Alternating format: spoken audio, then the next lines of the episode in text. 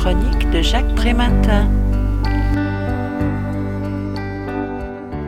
La parentalité des personnes en situation de handicap n'est guère acceptée dans notre société, qui ne sait leur opposer que le doute, le scepticisme et la stigmatisation.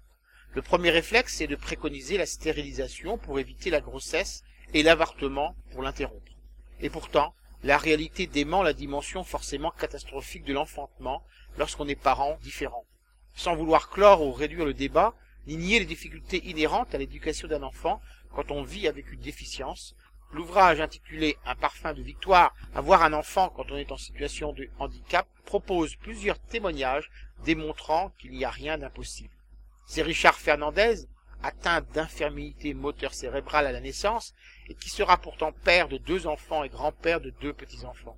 C'est Christine Durand, dont la poliomélite n'a pas empêché la naissance de ses deux enfants. Julien, quant à lui, n'a pas renoncé à devenir papa parce qu'il était déficient visuel. Il en va de même avec Antoine et Maëva, deux parents atteints de surdité. Alison Larper élève Paris, aujourd'hui âgée de 14 ans. Facile? Pas vraiment, puisqu'elle est privée de ses deux bras. Adopter un enfant n'est pas toujours très simple, mais quand on se présente en fauteuil roulant, ça l'est encore moins. Thérèse Lemoine y arrivera néanmoins, accueillant Alia à l'âge de 7 ans. La seule capacité incontournable, c'est celle d'aimer. Le reste peut être compensé et accompagné. C'est en tout cas la conviction des puricultrices du service d'accompagnement à la parentalité des personnes en situation de handicap de la Fondation hospitalière Sainte-Marie qui témoignent elles aussi. La lecture de ce livre permet de s'ouvrir l'esprit et de combattre des préjugés encore bien présents tant dans la population que chez les professionnels.